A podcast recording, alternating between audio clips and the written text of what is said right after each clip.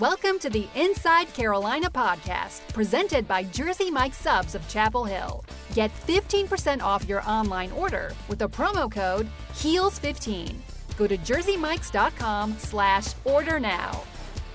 I'm your host, Tommy Ashley. I'm joined by Mike Ingersoll, as usual, recording on a Tuesday night. But this Tuesday, we got Taylor Vippolis. a lot of discussion on the message boards Oh, by the way, you're listening to the Inside Carolina radio show sponsored by Jersey Mike's of Chapel Hill. Don't want to forget that one. A lot of discussion on the message boards about um, what has caused the ills for North Carolina's offense at times. Uh, the Miami game certainly brought a lot of that to the forefront. So let's. Uh, I'll go with you, Mike, since you're my usual Tuesday guy. Carolina's offense didn't do much against the Hurricanes. In fact, uh, we know about the the tackles for loss. We know about the turnovers and the touchdowns and all that. But let's sort of get into the nuts and bolts of, in general, about the Carolina offense from the O line standpoint that you'll bring, and from a skill position standpoint that Taylor could may bring. But Mike, your overall impression thus far in the season, post Miami, post a couple weeks after Miami, after you've had a chance to digest it all. Yeah, so before we recorded the show here, I went and I watched the Miami game, the TV copy. Uh, I watched it again, so it's, it's fresh in my mind. But what I saw was uh, we had initial struggles against Cal, but the offensive line seemed to be uh, more progressed for a game one than I would expect them to be. They seemed a little bit further down the road than I thought they would be, which was encouraging. Um, they had some areas to clean up, and over the last few weeks they had been. And, but some of that stuff started going out the window against Miami, and it seemed like they took a step or or two back from where they were. And the, the specific areas that I can think of and that I can point to right now um, are again I've talked about it a lot, but backside responsibilities uh, in the run game and twist game in pass protection. And Miami historically, regardless of who the defensive coordinator is, understanding that Manny Diaz is now the, the defensive coordinator at Miami, and they've always had somebody different. And under Randy Shannon, you know, they ran uh, all kinds of different looks, and, and Randy had a lot of input on the defense there. They have always been a, a twist team. Their defensive line has always run tackle end and then tackle twist and some variation thereof, right? Uh, Manny Diaz gets a little more complicated with his blitz packages. He likes to mix in single rushers and, and blitz schemes with uh, with that twist game. But at the end of the day, it's all the same basic concept. And I saw us getting beat on some of that stuff um, in pass protection, and that hasn't happened before. I mean, the first thing that comes the, at the forefront of my mind is the very first uh, sack fumble that was returned uh, by Joe Johnson for a touchdown. That's number 99 defensive end for Miami. Um, that was returned for a touchdown. That was off of a basic twist that I actually saw uh, our right tackle, right guard call out uh, they knew it was coming pre-snap. Uh, I saw them point; they knew it was happening, and based on technique and how they set, they they got beat, and it ended up resulting in a defensive touchdown. Uh, and then backside in the run game, every time one of our runs got blown up, it seemed like it was from a run through in a line with a linebacker or uh, some backside uh, defensive line technique or a backside linebacker just shooting a gap, making the play. Uh, and that's all. It's only because of our our technique on the backside. It wasn't because they just flat out whipped our guys. So that's that's what I've seen so far, and we can get more granular than that. But that's that, that's where I've seen the uh, there was improvement, and there seems to have been a step back against Miami. Taylor, your thoughts on Mike's comments there? I know that from my experience watching North Carolina football and any football in general, the O line takes a ton of heat when things aren't going well, um, but doesn't get a whole lot of credit when things are going well. Uh, it was a group effort, I thought, down in Miami uh, for the the for lack of a better word, disaster that was that game. But your thoughts on the OL play overall, um, from what you've seen, you know, based on your experience as a as, as a skill guy. Overall, I would say the offensive line has played about a average for ACC play.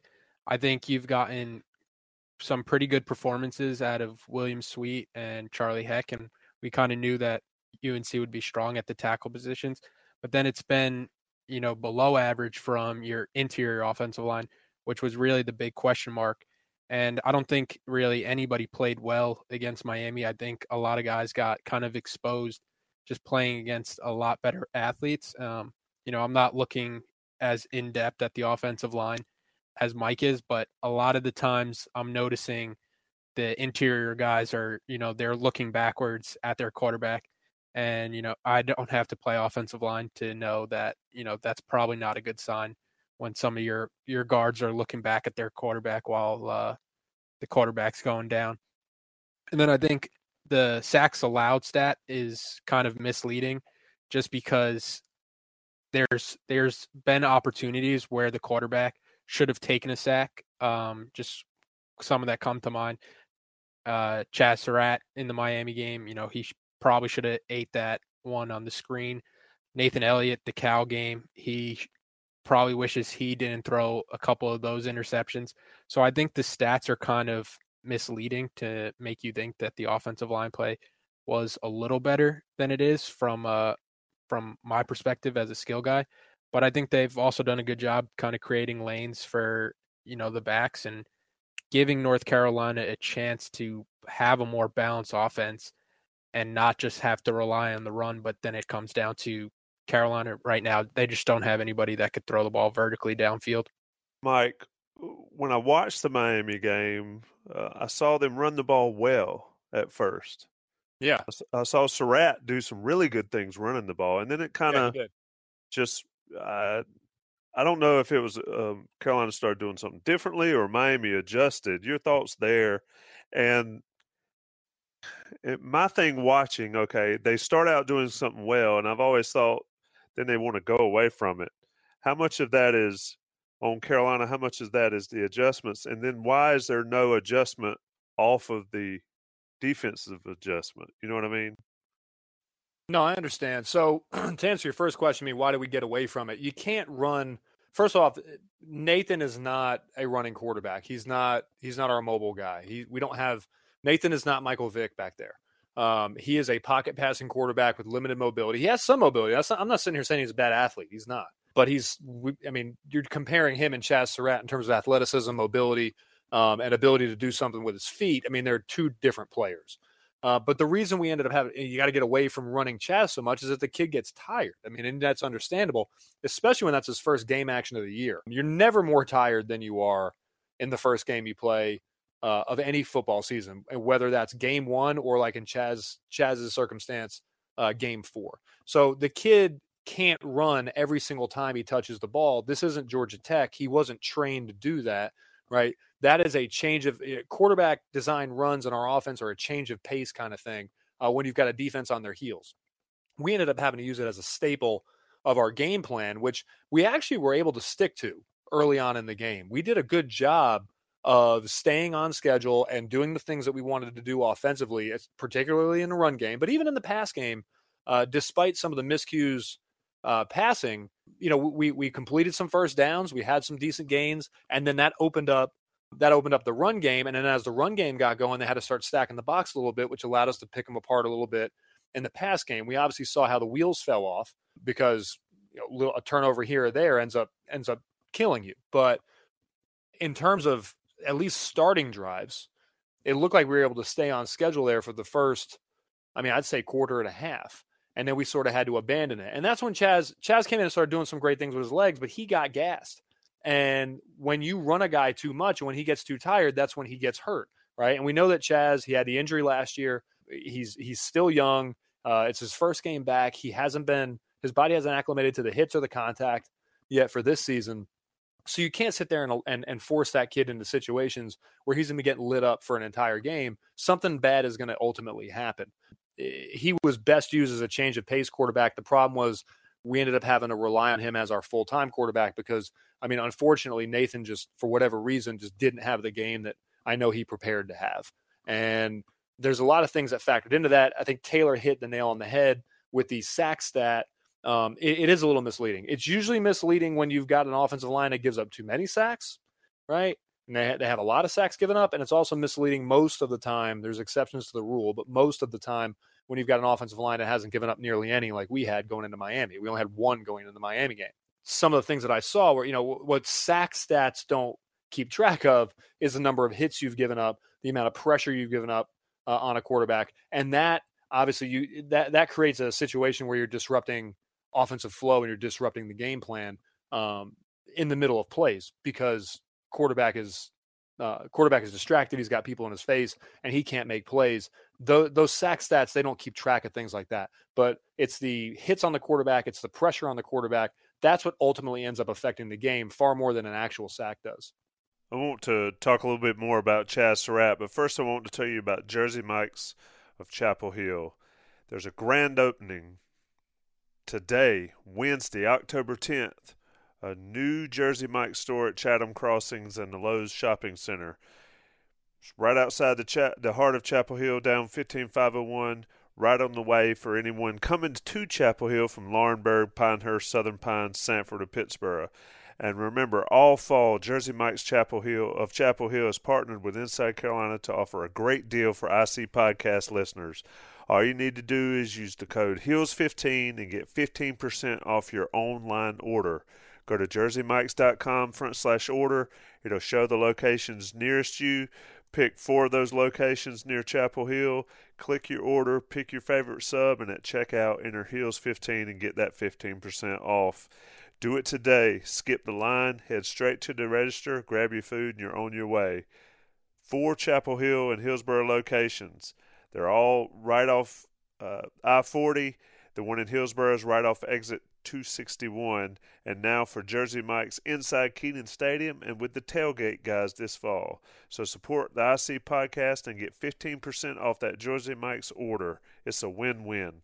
Taylor Mike talked about Surratt and maybe his his his win there coming in game four. Your thoughts on his preparation or the preparation uh, that maybe the staff uh, had with him going into Miami. Did you do you think, or were you surprised that he played as much as he did against Miami? Um, given that he had been on that scout team for I guess a month after they started narrowing reps. What were your thoughts there? And I don't want to steal anything from John's podcast that you do with EJ Wilson later in the week, but one of the best quotes from our pregame Miami podcast to me is Mike saying, um, well, it depends on whether or not the scout team reps were taken seriously or not. And Mike, that's a little less colorful than the way you put it. Going into Miami, I saw a guy um, that was clearly playing his first action of the year. Um, came out strong, but then sort of the, the, enormity of the situation sort of took over. But your thoughts on that as far as Surratt? Yeah, I wasn't too surprised that Surratt played a lot just because comparing Nathan Elliott and Chazz Surratt, I think your ceiling is always going to be higher with a guy like Chazz Surratt just because of his athleticism. And then you're just banking on the fact that he's able to make good decisions. But uh, I mentioned it in a video that I did today. He was, the odds were so stacked against him, you know, not having any meaningful, you know, quote unquote meaningful reps since training camp working with the scout team. With the scout team, all you're getting is a card where it's telling you, you know, the exact play you're running. You're not really thinking, you're not really dis- having to like dissect a defense as much. And you're just going out there and, you know, giving the defensive coaches the look that they want to see. So, you know, he's had a month where he he's probably been limited in the quarterback meetings he could go to just because scout team is meeting at the same time. Then you throw in the fact that you're on a short week. He's not getting starting reps during that short week. He's getting two reps behind Nathan Elliott. So, and then Miami has one of the best defenses in the country, you know, number one in tackles for loss going into that game, number one total defense. I think they're sixth in takeaways.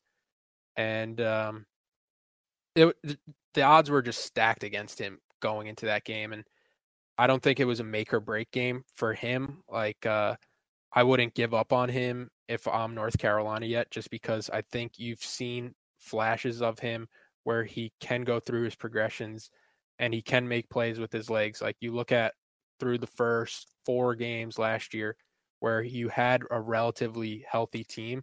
Chazz Surratt looked like he could be the future quarterback for North Carolina up until that the two-handed over uh, overhand pass uh, against Duke, where it, his season basically just fell apart from that point on. So I wasn't surprised in how much we seen how much we saw Chazz against Miami, but um, I was a little surprised that you know some of his decision making ability just because it's it's things that you would hope he has figured out by now because you look at him and he he has everything you would want to be a good quarterback in terms of the physical tools but uh he just has to put it together mentally and i think it was going to be tough for him uh, short week coming off the scout team to kind of turn it around against one of the nation's best defenses and arguably one of the nation's best defensive coordinators.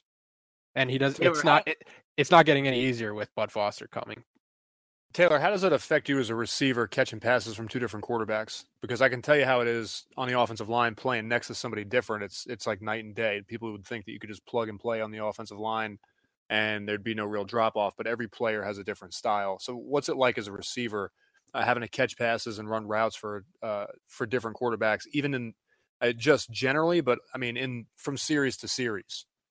Yeah, it's tough. You have to know where they like to put the ball um, you have to know how hard they're throwing it and kind of making that adjustment. Um, you know, playing on um, UNC in like 2013, I can compare to that. Like a guy like Bryn Renner was going to throw it real hard and, you know, the ball was going to come up on you real fast. But a guy like Mitch Trubisky, you know, he could, he wasn't going to throw the ball as hard, but maybe he had like a better touch on the ball and could get you the ball in a tighter window. So it's it's hard to just kind of plug and play because you know it's kind of affecting you when you're running a deep ball and you you know say a guy like Chazz Surratt has a better arm than Nathan Elliott, but that's why the coaches try to keep everything like landmarks like a fade you're supposed to get the ball at around 26 so you're not supposed to be looking up at 10 knowing that this guy has a shorter arm because you just have to trust that he's going to hit it on the landmark so the coaches do a good job, I think, in making sure that all the balls are coming out at the same point and you know the same the same uh, distance for the routes. But um, in terms of what it looks like when it comes out, that's a little bit of an adjustment. Great question, Mike. Uh, that you brought it there, Taylor. Let me. Uh, I'm gonna stick with you on that. You mentioned uh, Renner, Trubisky, those guys. How much can you actually get? Let's talk about Chazz Surratt a little bit more. How much? Okay, so he has the season he has last year, and like you said, it sort of fell apart against Duke, and then it's kind of sideways from there. He played a little bit late, uh, then the suspension, and then he comes out against Miami. I mean, how? Just sort of put yourself in his shoes, or, or think about it as a former player or guys you've been around. How tough is the mental part of that for a guy um, that was pretty highly recruited, had a lot of success in high schoul? And then on the college stage showed a flash but it's kind of fallen off. I mean talk about the mental aspect of the game for a player that's gone through that and it happens every day at every college campus. Of course we follow carolina and we cover carolina so speak to that part of it for maybe a guy like chazz Surratt.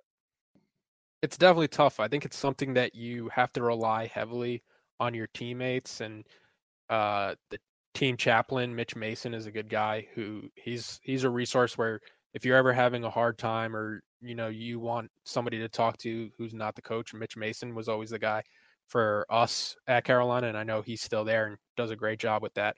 But it even if Chazz Surratt some of his problems were caused by himself like with the suspension and selling the shoes it just feels like you know, one bad thing happens to you and then another and, then another and then another. And then on the top of that, you have like schoolwork, you have all these relationships on the outside world with your friends and with your family. And it just feels like a snowball kind of piling backwards towards you. And it's just something you just have to kind of just trust in your preparation and trust in the work that you're putting out on the field. Like I remember I went through um, a stretch in probably my junior year where it felt like every ball that was going to come to me like I was going to drop. And it it got to the point where like I remember I was like lining up out there and Mitch Trubisky was a quarterback and I was looking inside like please don't throw me the ball, please don't throw me the ball. But then like the only thing I could do was just be like, you know, I'm just going to put in so much work that I get that confidence back and it's the confidence is, you know, just as big as the strength work you put in, the the prep you put in for your body and your mind. So getting that confidence back is it's something like when I was having that problem with the drops, I had to stay after practice and I was working on the ball machine. I was going up to some of the older guys like Mack Hollins and being like, "Hey, like I'm going through this problem." And I think once you start talking through it with other people, you start to realize like, "Hey, I'm not the only person going through this. Um, there's a lot of good resources on this team." I'm not sure that Chazz Surratt has somebody like that in the quarterback room. Um, considering that's a pretty that's a relatively young room. Um, and the, the only old older guys are Nathan Elliott, Manny Miles, and none of those guys have a ton of experience that you would re- want to rely on. Um, and then you have guys like Jace Ruder and Cade Fortin who they're still getting the playbook thrown at them, and the fact that they're not in, you know, probably tells that probably tells you that their heads are spinning.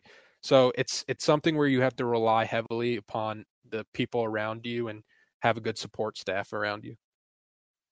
Mike, same question to you on that on the mental side of it. I mean, you've been there. Um, Oh, talk yeah. to me. Talk to me the difference um, for you personally, maybe, or your some of your teammates, but also the difference between like OL guys and uh, quarterbacks or something. Is there a difference there in mindsets, or how does that work um, around the different positions, specifically on offense? I mean, it, human nature is human nature, right? I mean, and being an athlete is the same for for everybody. So everyone deals with the same things mentally. Um, you know, the the difference between the offensive line and the quarterback, if there is one, is that the quarterback position is a lone wolf kind of deal. Um, when you go out to the bar, I've talked about this before. When you go out to the bar, quarterbacks don't roll out there together. They roll out by themselves or with a couple of other friends that might not be football players. Um, you know, there's and that and that's a re, that's a reflection of the on-field situation. There's only one quarterback on the field. Right, he's kind of out there by himself on the field. But you know, offensive linemen, you see them travel in packs um, because we all play together on the field. There's five of us. We're always together. We are a unit. We go to the bar together. We go to dinner together. We hang out together. You know, so that's more of a group mentality. Um, and it's interesting to see that dynamic through the different position groups on both sides of the ball on a football team. Um, so to an extent, I guess that uh, that affects the way you cope with things and you deal with uh, you, you you deal with some some mental adversity. I guess is, is how you how you'd characterize it. But you deal with some struggles. Um, you know, Taylor brought up a good point that there isn't a lot of veteran leadership. Well, there's no veteran leadership really in the quarterback room uh, in terms of guys with game experience and life experience and experience within this program. Um, you know, if you're looking for guys who have any any type of real game experience in that program, it's in the quarterback room. It's Surratt. I mean, he's looking at himself, um, and he doesn't really have anybody that he can go to. Um, you know, any any older guys. You know, I had the benefit of on the offensive line talking things out, like Taylor talked about, which is actually another great point that Vip made. Would that's the best way to get over things is to is to verbalize them, right, and get them out in the open. Um, that goes for anything, but especially uh, in athletics, dealing with confidence issues, getting the thing that's bothering you out and recognizing it, right, and and verbalizing it, uh, kind of takes a little bit of the sting out of it, takes a little bit of the weight off, um, and then you can bounce ideas off other people. I had the benefit of um, every year I was there, there was at least one or two seniors on the offensive line, or some people who were older than me until I got to my senior year. You know, I had the benefit of Brian Chakos and Scott Lenahan and Lowell Dyer and Garrett Reynolds and Kyle Jolly. Um, you know, I, I, had these guys and I, Calvin Darity, and I could talk to them. I could run anything by them, um, and they had experience, and they they could draw on their experience and provide some insight to me, and that always helped me because if I was going through it, they'd gone through it themselves. Chazz is in a situation like Vip said, where he doesn't really have anybody like that to rely on. This is where situations like you have at Miami, right, or some of these other big time programs with guys coming back and kind of being around the program, former players, uh, current pro players, or former pro players that were also program guys, or just former, you know, in this case, Tar Heels, hanging around the program, uh, guys that played your position, having them nearby to bounce things off of and to be a sounding board for when you're in a situation like Chazz is, when you may not have somebody on the roster that you can talk to, um, having a person like that who was once in your shoes uh, it, it helps. And I don't necessarily know. I don't know for sure that Chazz doesn't have that, but I would I would venture a guess is to say that he doesn't, and that's that's difficult. Um, but for me, the the the best way that I got over things like that. And I had struggles the same way. I mean, I had games where I, you know, I came out of it or I had weeks in practice, right? Where I'd come out of practice thinking, I'm going to get smoked this week.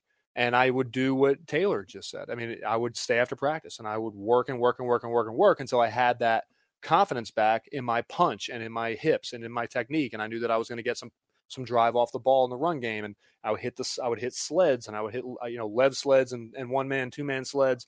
I would go in the weight room and I would take a, a, a hex bar and I would punch a hex bar in my you know I'd, I'd kick and punch at the same time with weight on it, basically like a like a like a a donut on a baseball bat to to get that muscle memory and to to to build that confidence up in myself that my punch was going to be good come Saturday. I did that Friday night before we left to go to the hotel every single game week, um, and that gave me confidence uh, that I was going to play well in the game despite the week of practice I had just had. But for me, it always boiled down to I had to constantly remind myself and ask myself, you know, how bad do I want to be good? And how how how how much how much do I want to avoid being a failure this week? And that sort of thinking is what propelled me. And that's I I, I assume that every everybody thinks that way. They don't. Um, got different guys have different approaches. That was my approach. It was a self-deprecating um, um, almost masochistic approach to to my to my athletic career. It was it was you suck. What are you going to do to not suck this week, or what are you going to do to not suck as bad as you sucked last week? You know that that was my mentality, and that that helped me have you know a, a, an okay junior year and a, from you know at least from where I was sitting, I was I was happy with the production I had as a senior. Um, you know, I had I had what I felt like was a productive two years as a starter and four years as a letterman you know maintaining that that mentality and that's the only way that i got through things but i again i had the benefit of veteran leadership and older guys that i don't know that chazz has just like vip said. Great stuff there that's why we have you former guys on there so y'all can explain how it is because it's pretty easy looking from the outside in and being critical or assuming or wondering what's going on I want to keep this ball rolling, but first I want to talk about heelstravel.com. I've talked about this a lot on this podcast uh, in recent months. It's a great deal for North Carolina fans to get to see the Heels play somewhere away from Chapel Hill. It's the easiest way to get there. Right now, heelstravel.com is offering packages to Las Vegas for three nights and two games. Excuse me, three nights and two games, and then for two nights in Chicago for UNC and Kentucky and for hotel accommodations at the ACC tournament in Charlotte. Visit heelstravel.com now. Call 336 855 0060 to book. The trip to Vegas, of course, includes round trip airfare from RDU, round trip transportation from uh, the airport to the hotel, and three nights at the Aria Casino and Resort. And the trip to Chicago, get this, two of the best teams in the country squaring off on December 22nd. It's going to be a great time. So visit heelstravel.com now or call 336 855 0060 to book your trip. Taylor, let me sort of stay with in the same vein. How important is it to have former guys that have played on that team, like on North Carolina? You know, now Quinshad's there, Schoettmer's there, Shaq's there. How many how important is it um, to have guys around that have been there and gone through it for North Carolina specifically, not necessarily coaches that played the game or, or things like that, but guys that were specifically in the same shoes. How, how much do you think that matters? Right now, I think it helps a lot just with how young this team is and, you know, no true like leaders kind of emerging. Um, back in 2015, when we had a great season, we didn't have like guys around the program who had just gotten out coming back to us but we all just kind of took that approach like we saw how hard the the senior leaders like guys like Schoettmer and Shaq were working and it kind of trickled down from you know the best players on the team all the way down to the scout team and i think you saw that week in and week out where no matter what the circumstances were like we were going to try to find find our our best game and going off of what Mike said, I think the biggest thing for that 2015 team is once we lost that South Carolina game, we all came together as a team and you know, we just kind of tuned out the outside noise and we had this meeting where we were, where somebody was talking about like what's your why? Why do you play football?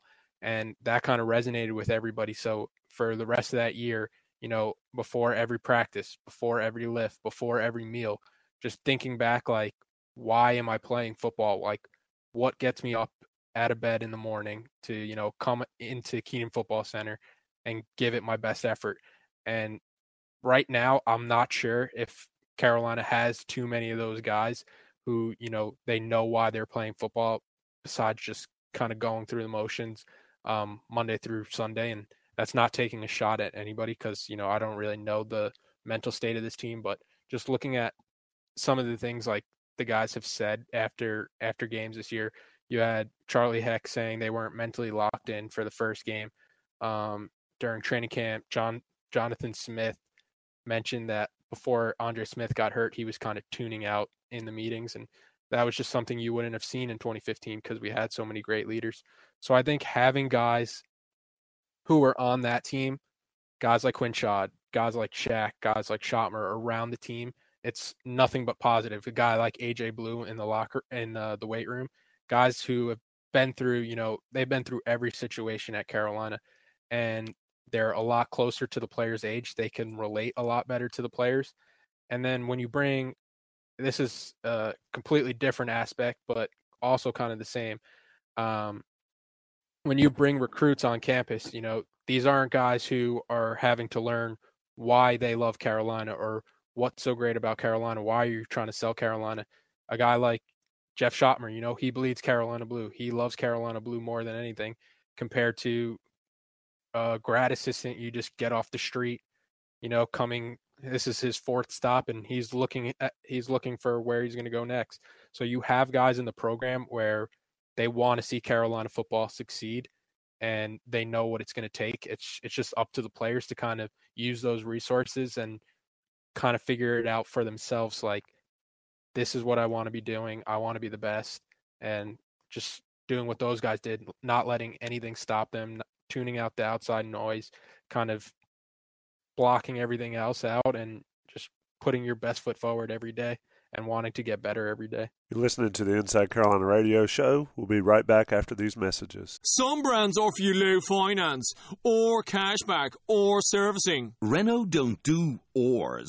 We do ands. The Renault Kadjar with 1.91% APR and 1,000 euro cashback and three years servicing, saving you thousands.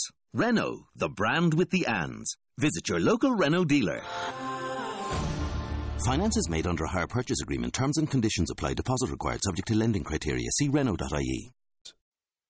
Before we wrap up the show, I want to ask you all a couple more questions. But Mike, let me, and we've talked about this a little bit on these podcasts, and but I want both you guys' experience. And Mike, you're you're the old guy on the podcast, not named me, not named me. So, and Taylor, you're the younger guy. So, two different not really two different eras, but certainly two different. Well, basically, it is Mike. How much did two different coaching staffs? Yeah, yeah, but uh, and as far as like social media and all that kind of mess, Mike, how much yeah. did you guys listen to the outside world, especially early in your career, about what was going on and, and thoughts and people thinking about, you know, coaches or whether you sucked or not or how good you were? How, how much did you care you personally, and then how much did your team care about what people outside looking in thought?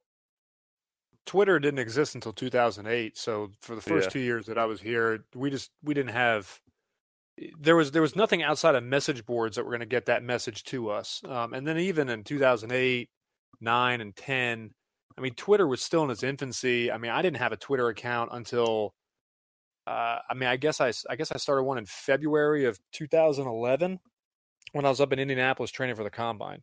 Um, that was when I just got a Twitter and I got it because I was bored. There was just nothing to do in between workouts but sit on my computer and, you know, get on Twitter. And and it wasn't nearly the volume of information. It it wasn't the volume of access uh, that it is now. And we just we weren't exposed to it that much. But I will say that it, those sorts of things matter to us. I mean, we're kids, right? I mean, that stuff matters to all people, no matter how old you are, but especially kids.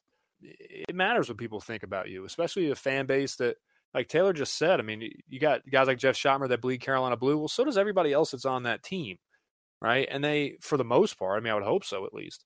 And it matters what the fan base that you feel like you're playing for and that you represent, it matters what they think about you. And um, we were advised as a family very early on, uh, and I believe it was by uh, the Chacoses, um, but the uh, the Jollies reiterated it to us.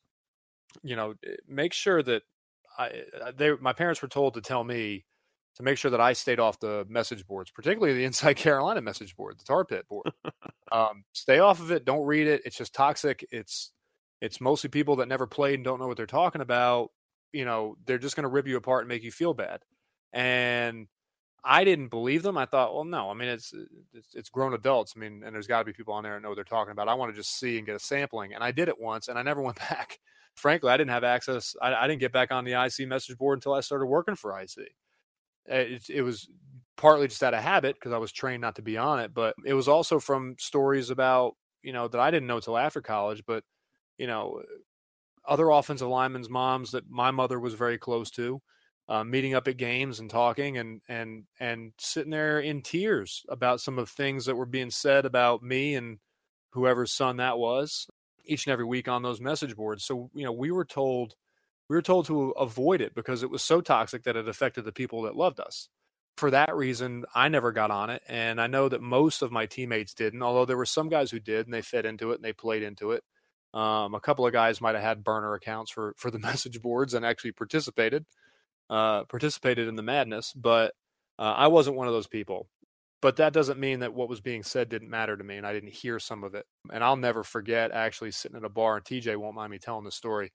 But we were sitting outside of Pantana Bob's one night. It was 2009, and it was after the Miami game, and um, we were sitting there out front, right where the you know the, the doorman sits, and we were drinking a couple beers, and there was a group of frat boys sitting next to us, and I heard one of the guys running his mouth. TJ, we, we won that game. That was when Kendrick Burney went off.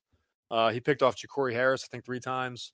Um, yep. We beat Miami. We that was at that point three and zero oh for for Butch and for us against Miami. Um, and we we beat them. It was a three thirty kickoff, so it ended at night. It was it was great. It was a great atmosphere. It was a great win. Um, and TJ played well. He didn't play his great his best game. He didn't have a you know an LSU 2010 kind of game, but he played he played well. He didn't play nearly as bad as people um, told him that he did. Uh, and this one guy in particular is one of those people uh, who who was sitting there and he was running his mouth about TJ, and, and I I leaned over, and I uh, I said, man, that's pretty crazy, and I, I slunk down in my chair so I didn't seem as big, and the guy started talking to me, and and he kept running his mouth about TJ a little bit, and he didn't know that TJ was sitting on the other side of me, and I said to him, man, I bet if uh, man if TJ was was here right now, I mean, would would you tell him? Would you tell him everything you just said? And he goes, shit, yeah, man. I'd, I'd tell him, I'd, I'd tell him he sucked to his face. So I leaned over and said, hey, TJ, this guy's got something he wants to say to you.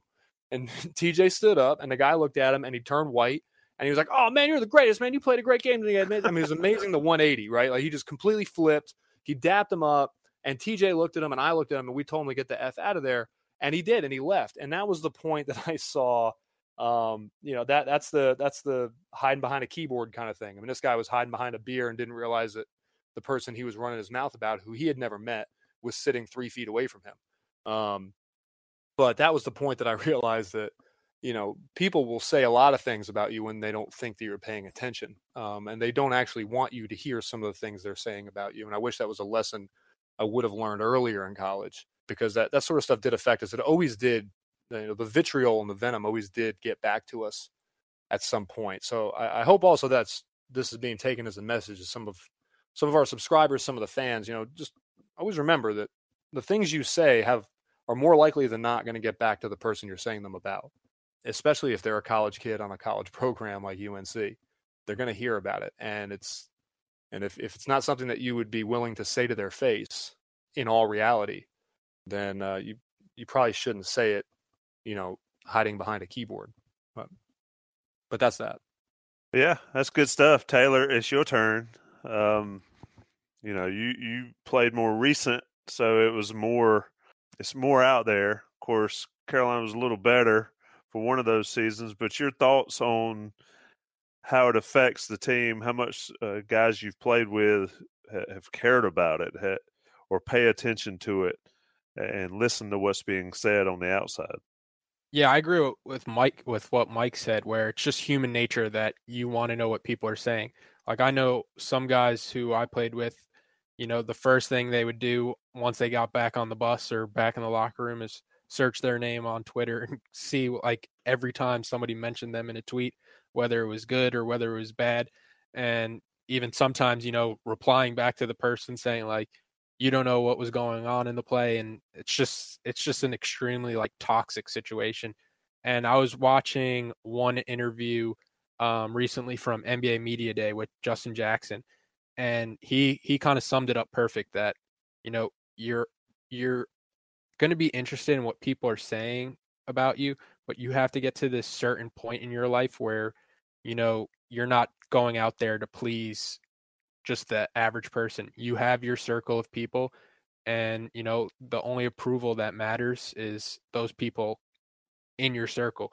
But at the same time, these guys are 18, 19, 20, 21 year old kids on campus where, you know, it's hard to tune out what people are saying, especially when it's, when it's right at your phone. And then there were, there were some times when we would go out on campus after a loss and, you know, people, people acted like they didn't know who we were. But at the same time, you know, you win the next week and everybody treats you like a rock star. So it's, it's like the highs and lows of playing, you know, college football. And there's one situation, I'll say, I, I won't mention who the person is because I didn't talk to them to, about this before, but, you know, his phone number got out, I think, before the NC State game. And he had to shut his phone off the entire week because of how many calls he was getting. And I guess they posted it on a message board. But this is a 20 year old kid who he's having to go a week without his phone because he can't stop getting calls and people leaving him voicemails telling him how much he sucks and things of that nature. And then going off what Mike said, just the uh, how the message board and reading the message board can be toxic. One situation that I can think of, and somebody who's pretty open about, you know, his story and what he's had happened to him in football, is a guy like Tommy Hatton, where last year he's being held out from practice. Coach Fedora, for his own reasons, you know, he's being secretive about Tommy Hatton suffering these concussions.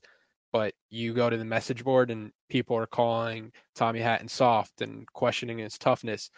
And you're sitting in the locker room, you see like how much pain like Tommy Hatton's going through his day to day life.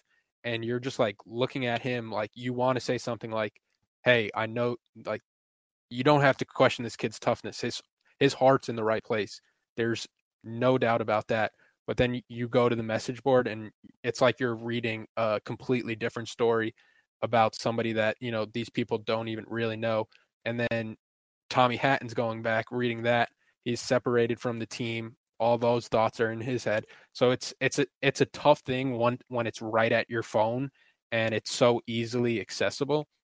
Um and you know the everybody's going to tell you tune it out tune it out but at the same time we're all human we're going to we're going to look at it. Great stuff boys. I remember and this is more of a humorous story i was at the masters back i can't remember when it was i don't want to date myself too bad but um may have had some carolina gear on and this old man turns around did, and why you why did why did Ben Hogan turn around at the Masters? Um, uh, no. Why did I'm you not, interrupt Ben Hogan's t-shirt? Yeah, really. I, I, took a picture. I uh no, let me tell it. It was funny. So uh, this guy, this older guy, turns around, and uh, it was the 2000 Masters or the 99 Masters, and uh, this old guy turns around and starts giving me grief for having on whatever I had, and he's like, ah, you you should be a Duke fan. You should like uh, Shane Battier and Mike Dunleavy. And I'm like, ah, oh, man, those guys suck. You know, screw them. They ain't no good. And uh, two guys stood up in front of me and was like, what'd you say? And it was Shane Battier and Dunleavy right there. And they knew we were joking around, but it was like, you never know who's listening. And uh, awesome those dudes are a little bit bigger in person than they were on TV. but, uh, yeah, yeah. usually are. Yeah. but uh, anyway, going going back to Mike's story about um, what happened to TJ at He's Not, there was a situation that I kind of thought of just now. There was uh, we lost to NC State in 2014, I believe, and like we went out that night after the game, like just to hang out as a team, and like without thinking about it, Mack Hollins he was wearing like a red T-shirt, and somebody tweeted like didn't even come up to him, just tweeted like, "Wow, Mack Hollins is wearing a red T-shirt after losing to NC State. Like, have some respect for your school or something." He didn't. He didn't acknowledge the tweet until a year later when we beat NC State at uh, NC State and Mack scored that touchdown. And that night out, Mack wore an entire red outfit, and he tweeted at the dude like, "Is it okay if I wear red now?" And then the I think the guy was a Carolina fan, so like he laughed about it. But it just kind of shows you like people are always conscious of what you're tweeting and what you're saying to them. And there's different ways to handle it. And uh, you know, Mack, Mack's approach is the way that we wish we all handled it all the time. Unfortunately, exactly. that's just not how it goes. But well, well executed by Mack Hollins.